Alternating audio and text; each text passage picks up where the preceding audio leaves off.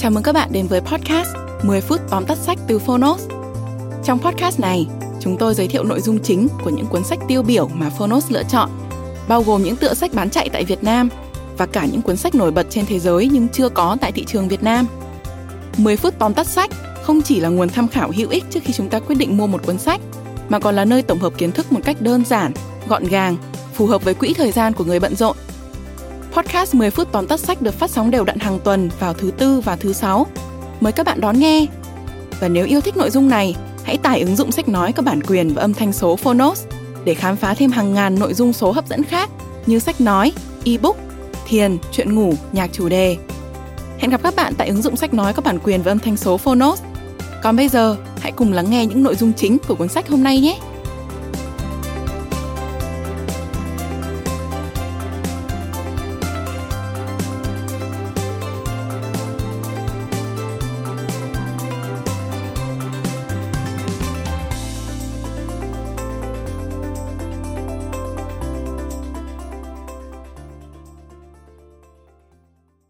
Bạn đang nghe từ Phonos. Tóm tắt sách, Tâm lý học tội phạm, Tác giả Stanton E. Samnell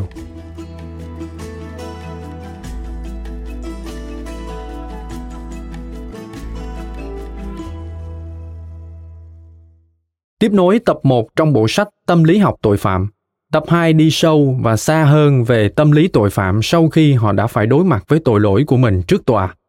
Những cuộc tranh cãi phía sau trại cải tạo và nhà tù vẫn đang diễn ra trên khắp nước Mỹ về con đường để hòa nhập lại với cuộc sống cộng đồng của tội phạm và về việc liệu họ có còn phạm tội như trước.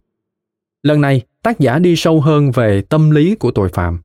Ông nêu ví dụ cụ thể và đưa ra cách phân biệt rõ ràng giữa tội phạm có hoặc không có vấn đề về tâm thần thực tế là những tội phạm nguy hiểm nhất chính là những người đã có một nền tảng tư tưởng rõ ràng về cách hiểu phạm tội chính là việc thực thi công lý sau đây mời bạn cùng phonos điểm qua ba thông điệp chính trong cuốn sách tâm lý học tội phạm tập 2. Nội dung thứ nhất, phạm tội để chứng minh bản thân. Tiếp nối phần kết ở tập 1 sau khi tác giả đã nói sơ lược về tội phạm và chất kích thích. Ở chương đầu tập 2, ông đi sâu hơn vào trường hợp mỗi cá nhân khi họ tìm đến ma túy và cần sa. Với họ, việc buôn bán và sử dụng chất kích thích hoàn toàn có chủ đích và đều nhắm đến một mục tiêu chính, đó là khẳng định và nâng tầm giá trị bản thân nhờ sự tự tin do chất kích thích mang lại.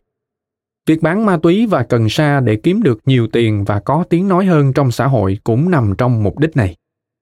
Nghe có vẻ không liên quan, nhưng những kẻ phạm tội khủng bố cũng trên con đường tiến tới mục đích khẳng định bản thân. Không giống nhiều tội phạm bạo lực, kẻ khủng bố biện minh cho hành vi tàn phá của chúng bằng những tuyên bố rằng chúng đang ủng hộ một mục đích hoặc niềm tin công giáo. Sau nhiều thập kỷ tiếp xúc với tội phạm, tác giả có thể tổng kết những kẻ thực hiện hành vi bạo lực gia đình là những kẻ khủng bố.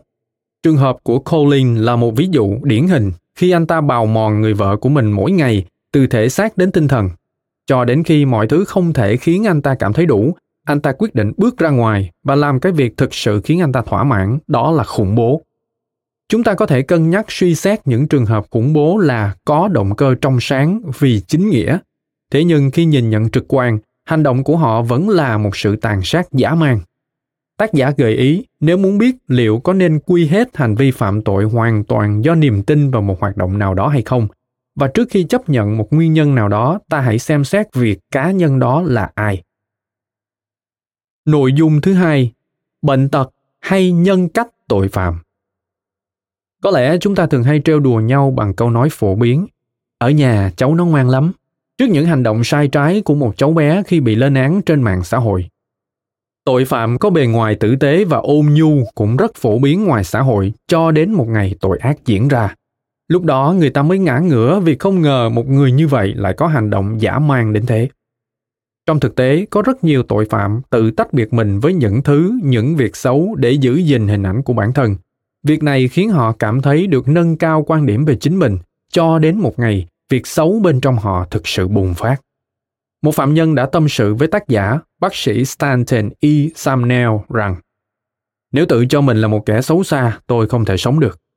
Đúng vậy, bản thân tội phạm luôn có mức độ hài lòng với bản thân cao đến mức mọi hành vi tội ác của họ đều được tẩy trắng trong tòa án lương tâm của chính họ.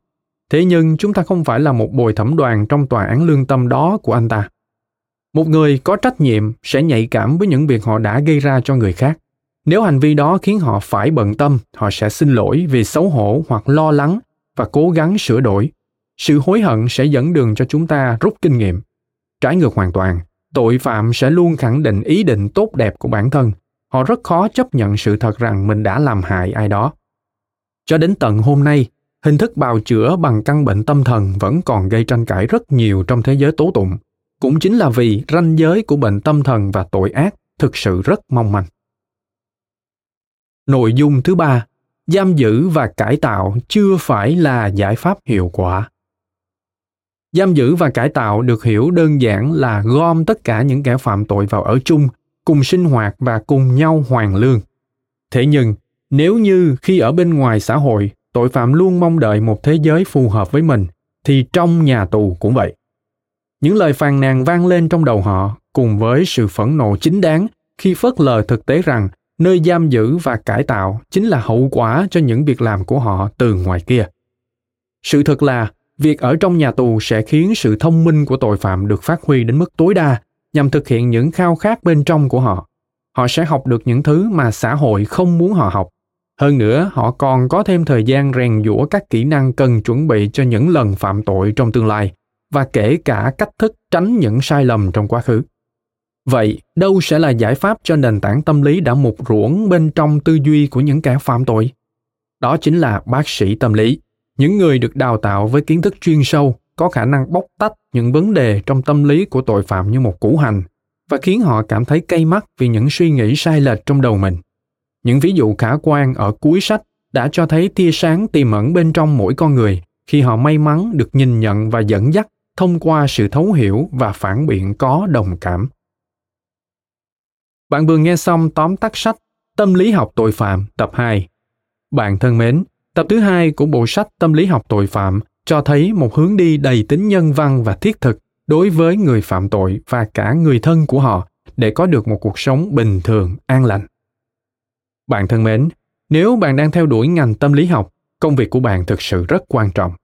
Ai đó từng nói rằng nếu muốn chiến thắng cái ác, bạn phải hiểu rõ nó. Câu nói này cũng đúng với thông điệp của cuốn sách.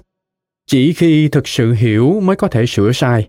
Và với những sai lầm trong lối sống đến tư duy, chỉ có những người thực sự hiểu về tâm lý mới có thể giúp chuyển đổi cái sai đó thành đúng, đưa xã hội đến với những giá trị tốt lành hơn. Bên cạnh nỗi niềm khát khao được chứng tỏ bản thân mình, tội phạm luôn mang trong mình nỗi lo âu và bối rối trong bất kỳ tình huống nào họ gặp phải. Nỗi lo đó dẫn đến hai kết quả của hành vi. Một là sự thỏa mãn khát khao và nỗi lo càng bị dâng đầy. Hai là nỗi lo tan biến trong một sự tự tin và những giấc ngủ an lành khi không bị khao khát thôi thúc. Leroy là một minh chứng hùng hồn cho việc chữa trị tận gốc tư duy sai về công lý hay sức mạnh thực sự của một con người. Khi nhận ra bản thân hoàn toàn có khả năng suy xét và chịu trách nhiệm cho cuộc sống của mình, leroy đã có thể ngủ ngon vào mỗi tối. Sự thay đổi hoàn toàn trong một con người là một chặng đường đầy rẫy những thăng trầm, thế nhưng trái ngọt mà họ gặt hái sẽ vô cùng xứng đáng đó là một cuộc sống bình thường Cảm ơn bạn đã lắng nghe tóm tắt sách Tâm lý học tội phạm tập 2 trên ứng dụng Phonos. Hãy thường xuyên truy cập vào Phonos để đón nghe những nội dung âm thanh độc quyền được cập nhật liên tục, bạn nhé.